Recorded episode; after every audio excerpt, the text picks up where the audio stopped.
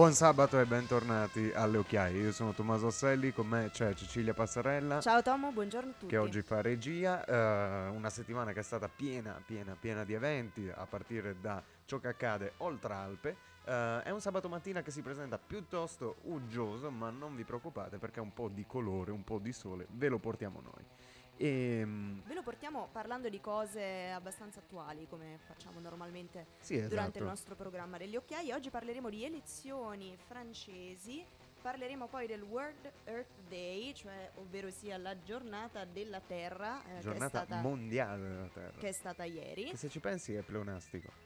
Giornata mondiale della Terra? Sì, esatto, la giornata terrestre della Terra. O la giornata mondiale del mondo. È fighissima questa cosa. Giornata mondiale mondo. Giorna- chiamiamola giornata mondiale del mondo. È molto più bella. È molto più dunk. Parleremo poi del bonus psicologo, parleremo di un fenomeno che ultimamente sta mh, mm, attanagliando, ecco. Sì, esatto, il nostro centro osservatorio delle, dei comportamenti studenteschi. Che è Spotted UDTN. Parleremo poi del concerto di Vasco Rosti a Trento il 20 di maggio e ci tocca anche questo. Parlando di Netflix che perde il 35% quotato in borsa. Assolutamente sì, assolutamente sì. Ma prima, prima una Prima canzone cosa. oppure partiamo direttamente con le elezioni francesi? No, partiamo con una canzone. Partiamo con una canzone.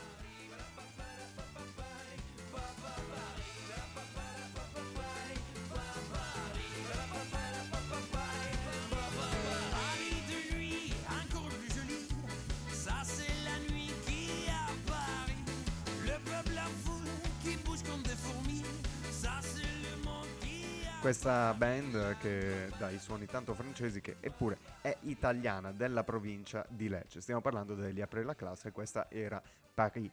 Um, Paris, uh, centro della Francia, della regione dell'Île-de-France, dove c'è la sede anche della Presidenza della Repubblica Francese, altresì detta l'Eliseo. Uh, c'è stato il primo uh, turno di votazioni due settimane fa che ha visto Emmanuel Macron uh, dominare con un 24% i, uh, le preferenze degli elettori francesi. Al secondo posto invece troviamo Marine Le Pen con le Rassemblement National, poi c'è François Billon, sempre di partiti di centrodestra, e poi c'è Jean-Luc Mélenchon e Benoît Hamon. Poi sotto ancora c'è eh, di cui avevamo già parlato in passato, Eric Zammour, eh, che si era caratterizzato per essere ancora più a destra della Le Pen e tra l'altro lui è ebreo e di origine algerina, quindi veramente il mondo è un posto fantastico. Rappresentativo sicuramente di una grande maggioranza della popolazione francese che... Eh... Ha preso un 6%, che ecco. al ballottaggio convergerà totalmente con, uh, con, cioè convergerà totalmente nelle preferenze destinate alla Le Pen. Mentre domani invece, quindi eh, avremo appunto il, il ballottaggio. Esatto, ne stiamo eh, parlando proprio perché domani è il giorno della verità. I sondaggi comunque sembrano andare a riconfermare il presidente uscente eh, Emmanuel, Emmanuel Macron. Macron più un 15% sulla Le Pen, stimato dai sondaggi. Poi sappiamo benissimo che i sondaggi lasciano il tempo che trovano, però si stima che, eh, un uh, articolo di 4 ore fa, si stima che il 57,5% dei francesi che si recherà alle urne voterà Macron, mentre invece un 42,5% voterà per uh, Le Pen. Um, la cosa appunto interessante è il fatto che essendo eh, la Francia una repubblica semipresidenziale rispetto a noi ehm, vuol dire che di fatto il presidente si, si vota di fatto in maniera dire- diretta eh, quindi ehm, il presidente appunto viene eletto a suffragio universale diretto a doppio turno. Cioè vuol dire che per vincere al primo turno il candidato Eliseo deve ottenere la maggioranza assoluta dei voti ovvero il 50% più 1 quello che non è successo il 10 aprile, che è il motivo per cui eh, domani si andrà a ballottaggio. E eh, le elezioni per proclamare il presidente e quelle per definire il nuovo Parlamento sono separate. Anche questo è diverso rispetto appunto alla nostra Repubblica qui in Italia. Di fatto quindi esisterebbe l'eventualità che il presidente della Repubblica francese appartenesse a un partito che non ha la maggioranza in Parlamento, però esatto. con una recente presidente riforma elettorale di un colore e primo ministro di un altro. Con una recente riforma elettorale però in realtà si sono un po' armonizzati questi tempi di legislatura e quelli di presidenza per cui è, è, è altamente improbabile che, che, ciò avvenga. Oltre al fatto che anche nella storia della Repubblica francese è successo solo due volte con Chirac e Mitterrand e quindi uh, insomma non è un caso così frequente se in, in uh, così tanti anni di Repubblica Francese, soprattutto, cioè, scusatemi, nella Quinta Repubblica Francese, quindi quella che si ha nel secondo dopoguerra, è successo solamente due volte. Uh, è preoccupante però il partito che uh, se si fosse candidato avrebbe preso quasi una maggioranza e sarebbe al ballottaggio contro Macron uh, e Le Pen sarebbe stata esclusa, cioè il partito degli astenuti che in Francia quest'anno ha registrato numeri da record perché si parla di un quarto del paese, un 25% del paese, che non si è recato alle urne. E ci sarà un elevato astensionismo anche in questo secondo turno, anche in questo ballottaggio. Comunque, le elezioni francesi, se vogliamo fare un paragone con una realtà italiana, sono le elezioni nei grandi comuni d'Italia. Quindi all'inizio tutti i partiti che si presentano e poi i due che hanno preso la maggioranza delle preferenze che si sfidano nel ballottaggio. Comunque, um, sembra che l'astensione per quanto riguarda i sondaggi sarà soprattutto tra i più giovani. Perché pensate una cosa, un francese tra nella fascia 18-24 anni su tre ha votato Mélenchon e dice ma io perché devo andare a votare nel ballottaggio in cui sono presenti solo due partiti di destra, uno più centrista come quello di Macron, un po' più eh, europeista, più liberale, e dall'altro lato un partito meno liberale, più sovranista, più eh, stile Lega Nord, se vogliamo fare un, un esempio italiano, uh, perché devo andare a votare per due partiti che non mi rappresentano affatto. Anche se ricordiamo della, di due settimane fa, ai risultati del, del primo turno, le frasi di Jean-Luc Mélenchon, pas un vote pour Le Pen nessun voto per Le Pen, quindi insomma dando un endorsement indiretto a uh, Emmanuel Macron, anche perché probabilmente cioè, ci sarà già stato un accordo, ti do tot ministri, insomma eh, dammi, il tuo, dammi il tuo sostegno, anche perché comunque penso che un elettore di Mélenchon, piuttosto che vedere Le Pen sul, sul, sul trono dell'Eliseo, sarebbe disposto a fare carte false. Però uh, vediamo anche un attimo le fasce di reddito uh, degli elettori dei, dei partiti. Um, negli elettori che... Negli elettori che? Negli elettori che prendono più di 3.000 euro mensili, quindi la fascia più, più ricca della popolazione, uh, la, il 35% ha votato Emmanuel Macron, mentre invece i più giovani e instabili economicamente hanno votato per Mélenchon. I più vecchi e instabili economicamente hanno votato per Marine Le Pen. Quindi abbiamo uh, anche geograficamente una divisione piuttosto netta con um, alcuni alcuni, uh, alcuni uh, una fascia della popolazione comunque anche qui sì, in che senso, Ceci? Non lo so, stai parlando tu, Tom. Eh, no, ti, ti volevo dire che in eh, alcune circoscrizioni, soprattutto eh, per quanto riguarda le città più ampie di, di dimensioni, come Lille, Marsiglia, eh, Parigi, Mélenchon ha fatto da, uh, da leone nella battaglia elettorale prendendo più voti. Ma sentiamo una canzone sotto, passiamo alla musica. Va.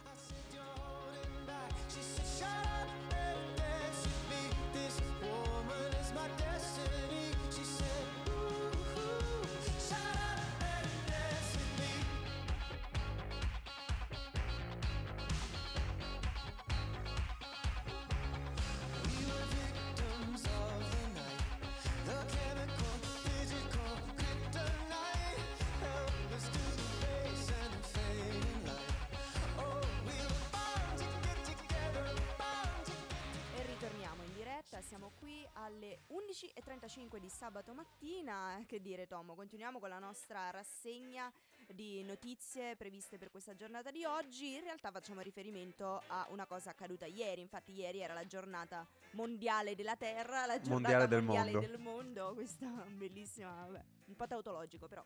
Um, sì, di fatto giornata mondiale della Terra, chiamata così. Esatto. Che cos'è esatto. la giornata mondiale della Terra? Si tratta fondamentalmente eh, di um, una giornata nella quale si vuole sensibilizzare l'opinione pubblica eh, su quella che è la crisi climatica. Eh, infatti si, parli- si, parla tendenzialmente di una forma di sensibilizzazione verso l'investimento nel pianeta in cui viviamo, bisogna accelerare questa lotta contro il cambiamento climatico soprattutto grazie ehm, all'intervento tempestivo di eh, governi e cittadini e in generale organi mondiali, proprio perché bisogna cercare di mh, riportare la Terra sotto quel più 1,5 gradi eh, che si sono raggiunti in merito al riscaldamento della esatto. Terra dopo eh, la, ehm, il periodo della, dell'industrializzazione. Esatto. Tra l'altro negli ultimi dieci anni si è sciolta una quantità di ghiaccio pari a coprire tutta la Gran Bretagna, quindi anche la parte di, Irland- di Irlanda eh, Scozia, Inghilterra, Galles, tutta la Gran Bretagna spessa 100 metri. Immaginate una quantità di ghiaccio di questo genere. Tuttavia mi ricordo un paio d'anni fa alla conferenza di Parigi sul clima, ti ricordi quando la Cina non ratificò e gli Stati Uniti non ratificarono? C'era ancora il vecchio Donaldone alla presidenza degli Stati Uniti. Grande Donald, ci manchi tutti i memini su di te. Vabbè, anche Biden e, non e se ne fa mancare. E i memini su, su Greta Thunberg. E i memini su. Greta Thunberg, sì. E, Donald Trump. Comunque, eh, si parlava di, che siamo già al punto di non ritorno, si diceva che siamo già al punto di non ritorno, però insomma secondo me proviamoci, la Terra insomma ha vissuto miliardi e miliardi di anni senza di noi e ci scrollerà di dosso con tutti i terremoti, gli acquazzoni e cose del genere. Sta a noi, sta a noi riuscire ancora a uh, sopravvivere, anche perché siamo solo gli ospiti di questo pianeta, quindi insomma dobbiamo portare un certo rispetto. In più, uh, negli ultimi anni ci sono state un paio di sfide per l'umanità che uh, hanno aiutato la Terra, perché se pensiamo al Covid-19, te lo ricordi quanto era pulita l'aria? Ma Perché quanto era pulita l'acqua di Venezia? L'acqua i di Venezia, delfini che s- nuotavano nel golfo di Venezia. Ma anche banalmente pensare di guardare questa zona che abbiamo qui, no? vicino a noi, in Sì. Trentino Alto Adige, nella zona tra Lana e Bolzano, che è la zona industriale fondamentalmente Sì, della sì, sì. di via di Bolzano. Se voi passate facendo l'autostrada ma anche la statale, normalmente in quella zona vedete una nube di, Di- di- fumo K. bianco, esatto, che- che non vi fa vedere neanche le montagne che ci sono dietro.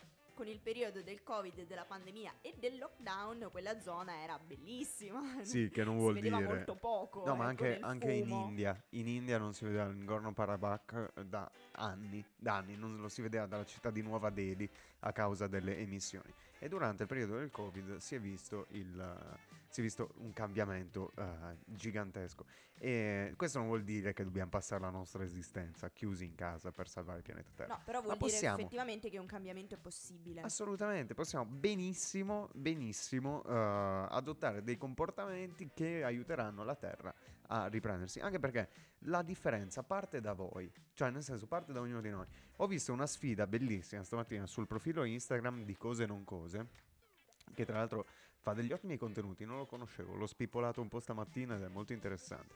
E c'era questa attivista che diceva, scegliete un'abitudine da mantenere per 365 giorni, per un anno, fi- fino alla prossima giornata mondiale del mondo, e, e adottatela fino alla prossima giornata mondiale del mondo. Che ne so, da questo momento qua, per uscire alla sera non prendo più l'autobus o l'automobile, ma prendo la Vado a bicicletta, piedi. vado a piedi. E secondo me si può fare benissimo, insomma, quanti, ehm, quanti eh, piccoli vizi che noi abbiamo che sono energivori, che magari eh, consumano appunto dell'energia inutilmente, che, ehm, che inquinano, che fanno emissioni, che sporcano le acque, non lo so, anche una banalità, una banalità. Ragazzi, quest'estate... ehm, Quest'estate andate al mare, proteggetevi perché comunque melanomi e insolazioni sono cose che fanno malissimo, ma usate delle creme solari prive di oli, prive di eh, petroli E più che in altro. generale prive di sostanze che possano inquinare Esatto, l'aria. ce n'è pieno di quelle biologiche e spendete un eurino in più, non fate i ragnetti e spendete questo eurino in più. Ma questa qui è una banalità, oppure per dire da quest'anno consumerò meno carne, anziché mangiarla tutti i giorni la mangio, la mangio una volta alla settimana, una volta ogni due settimane. Cioè, i nostri nonni hanno fatto così eppure stavano benissimo, perché carne non ne girava tanto. Quindi, insomma, sono tante le cose che noi possiamo fare quotidianamente per aiutare il pianeta Terra, per aiutare eh, questo povero mondo che a suo malgrado ci ospita. Tu cosa farai, Ceci? Mm, io penso che dovrei ballare. Balliamo.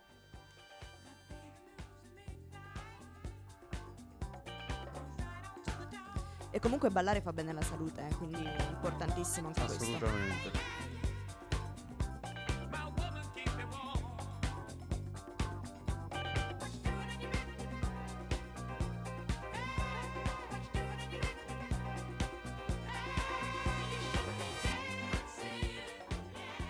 Pienamente d'accordo che dovremmo essere tutti a ballare anziché a lavorare, a studiare, insomma. Uh, soprattutto adesso che hanno riaperto i club notturni. Ma rimaniamo comunque nel settore terra, quindi nel settore ambiente. Vi siete mai chiesti che fine fanno i vostri rifiuti? Andate al supermercato, comprate la vostra confezione di carote, l'imballaggio lo buttate via.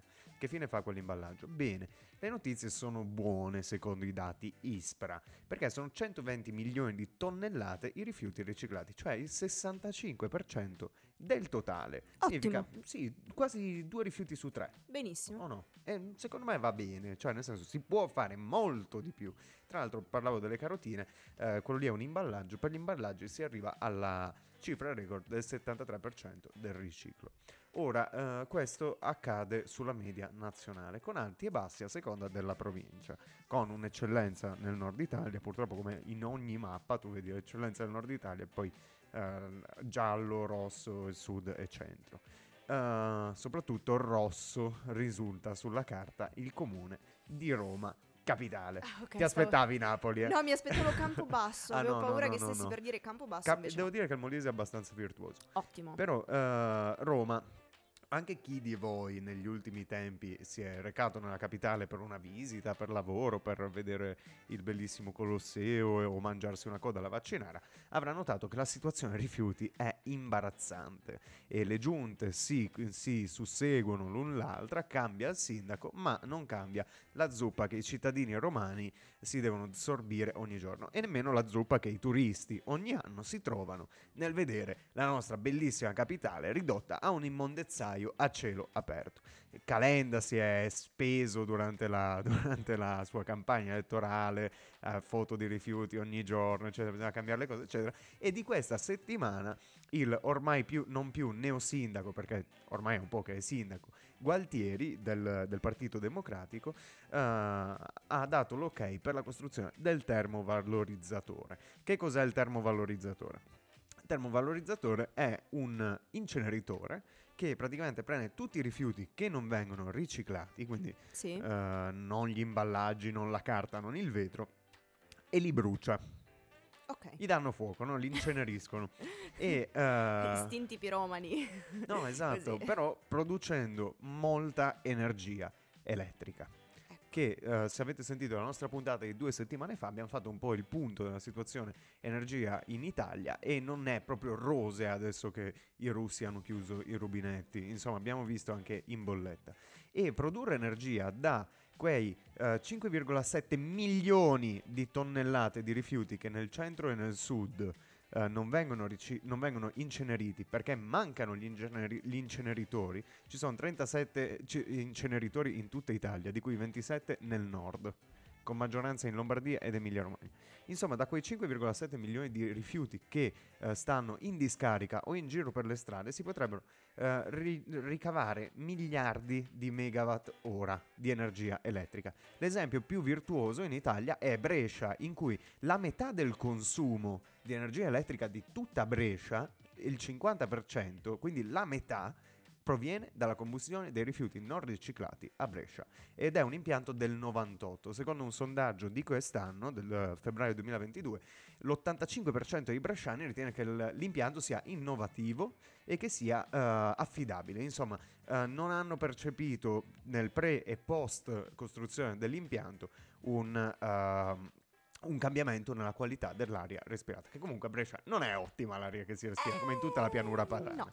Però, uh, tra l'altro, ne- in Italia il, le emissioni di PM10 per quanto riguarda i uh, termovalorizzatori è sì. dello 0,03%.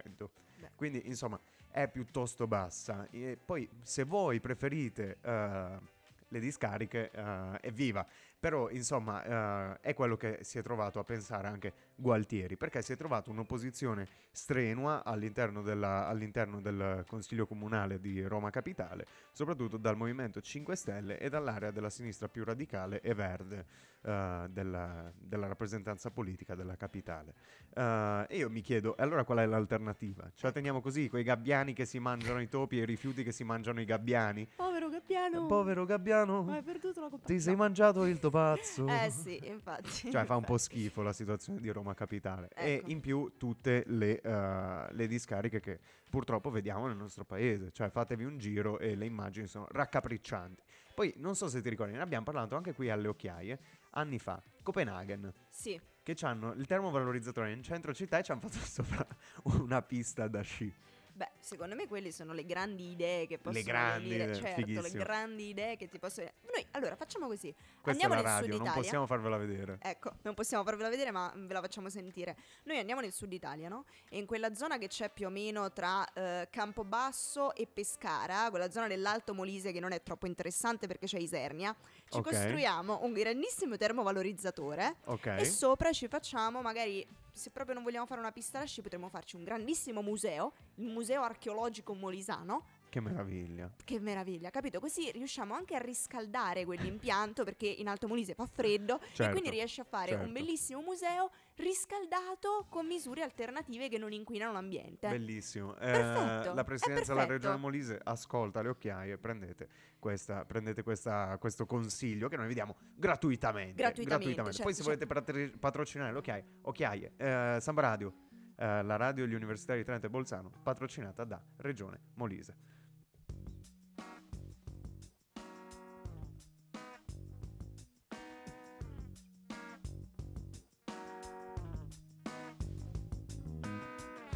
Lentamente scivola la tua mano su di te, quel tanto che basta per trasformare ogni carezza in un gemito.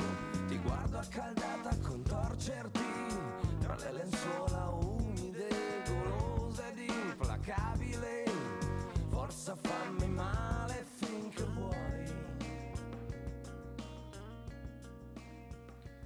In negrita con Magnolia, Tommo. In negrita colpiscono sempre lì dove fa più male. Sì, abbastanza, abbastanza. Però almeno adesso se, se, se, la musica colpisce, se la vita colpisce, se qualsiasi cosa colpisce, adesso finalmente si potrà avere accesso tramite il bonus psicologo, finalmente, a una terapia che appunto possa aiutarti nel momento in cui hai bisogno di uno psicologo perché in questo momento specialmente post pandemia tutti quanti abbiamo bisogno di andare da uno psicologo. Botte ne abbiamo prese infatti Dottoressa, io ogni volta che sento Negrita scoppio a piangere. Scoppia a piangere ogni volta che segui Negrita l'assistente vocale è entrato a, pie- a, gamba tesa. Che ha sentito bonus psicologo e si è attivato da solo.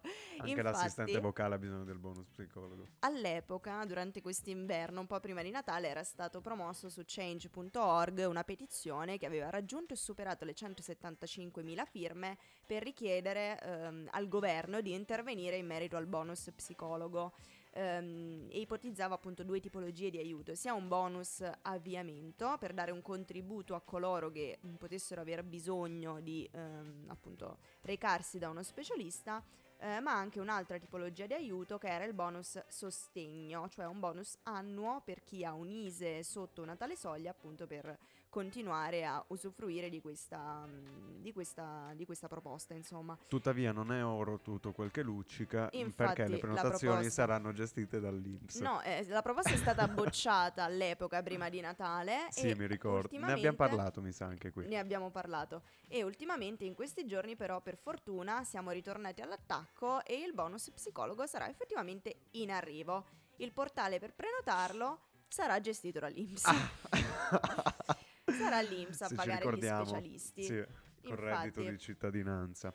Roberto e... Ehm, Speranza, in vista di questo decreto, eh, il ministro della salute, ehm, ha riportato appunto delle indicazioni sul bonus, ci anticipa qualcosa. Innanzitutto appunto il fatto che verrà gestito dall'Inps.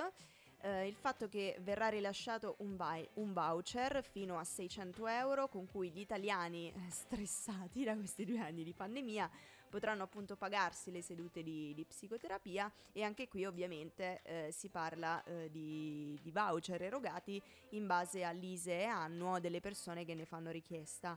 Eh, infatti non, ehm, non, si, non, si, non, si, può usufruire di questo voucher per persone che hanno, che hanno un ISE eh, superiore. superiore ai 50.000.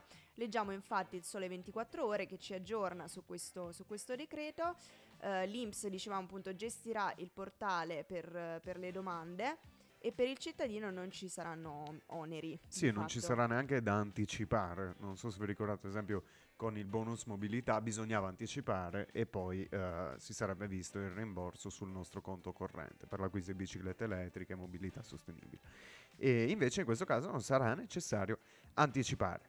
Uh, spero solo per gli psicologi stessi che ci sia una puntualità nei pagamenti, solo quello.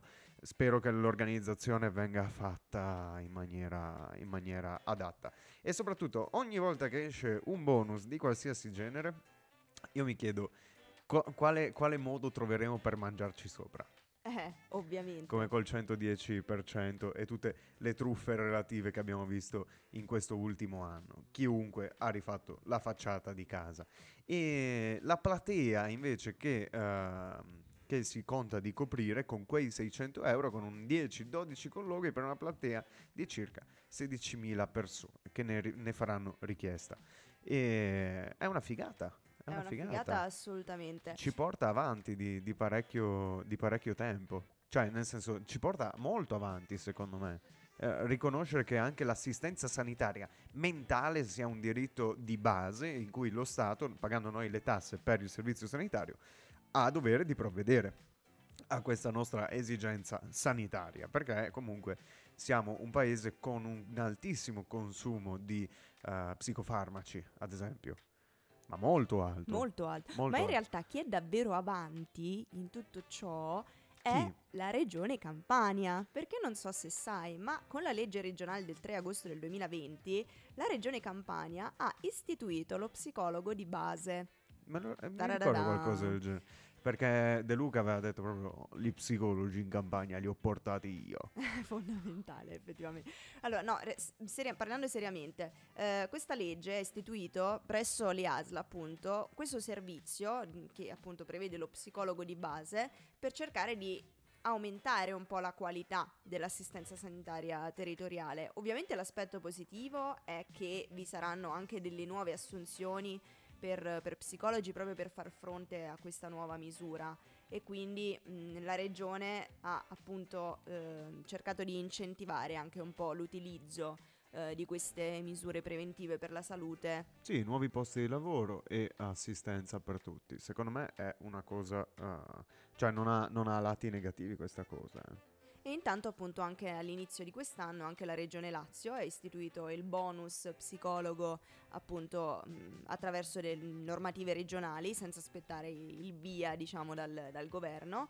Eh, quindi intanto le regioni da sole si stanno muovendo in questa direzione, segno del fatto che effettivamente qualcosa, questa petizione partita da change.org, per quanto non sia passata, sì, ha sì. comunque smosso nelle menti evidentemente dei governatori locali il fatto che ma poi fosse una necessità. Anche Speranza durante il Covid uh, mi aveva dato li- l'idea di essere abbastanza sensibile sul tema cioè sul tema della, della, necessità di assistenza psicologica.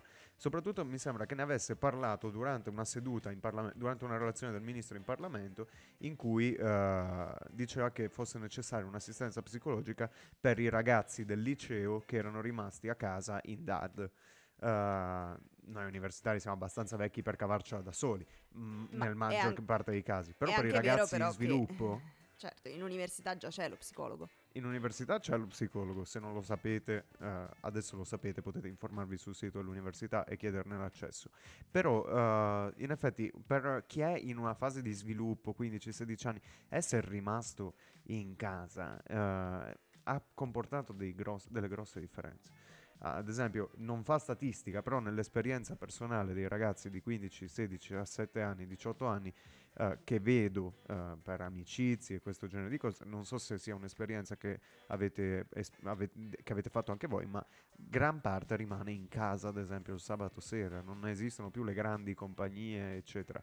Eh, cioè, esistono ancora, ma il, si sta... Si sta espandendo il fenomeno della solitudine. Secondo la mia percezione eh, personale per quella fascia d'età, non so Ceci se tu hai avuto occasione di notare questa cosa. Ma io ho avuto occasione di notare il fatto che ho avuto ragazzi che facevano ripetizioni con me che mi dicevano che sono contenti della DAD e non volevano tornare in presenza. Che è tragica Eh, come sì, è tragica, eh, è tragica. tragica. Cioè, il- allora, al liceo non si vedeva l'ora di tagliare, ok? Cioè, tagliare, far sega, marinare, Sì. com'è che si dice in trentino? Far- ehm, eh, fare qualcosa, mi ricordo. Bigiare anche, Eh, cioè, l'ho però sentito, non so... però. Andare in marina. Andare in ecco, marina, Andare in ecco. marina. Ehm, comunque non si vedeva l'ora di fare queste cose qui, ma perché a scuola ci andavamo tutti i giorni. In realtà erano- c'erano delle volte che ero contento di andare a scuola, che volevo vedere i miei compagni, le ragazze, il- magari c'era la gita. Insomma, la scuola è questo anche. La scuola è il fatto di avere 16 anni, invaghirsi della compagna di classe e rimanerci male oppure riuscirci, insomma, fare le feste, trovarsi la sera. Eh, Per me il liceo è stato soprattutto quello. Ecco, anche questo un, eh, un grande shame a tutti gli adulti che dicono i ragazzini pensano solamente a divertirsi e dovrebbero imparare Ma di più dalla ci scuola. mancherebbe altro. Signori, a 16 anni quello che pensi è voglio andare a scuola per vedere la mia compagna di banco. Esatto, non andare a esatto. scuola perché mi E piace se a matematica. 16 anni tu non pensi alla tua compagna di banco o al tuo compagno di banco, abbiamo un problema. Un grosso abbiamo un problema. A 16 anni devi solo pensare alla-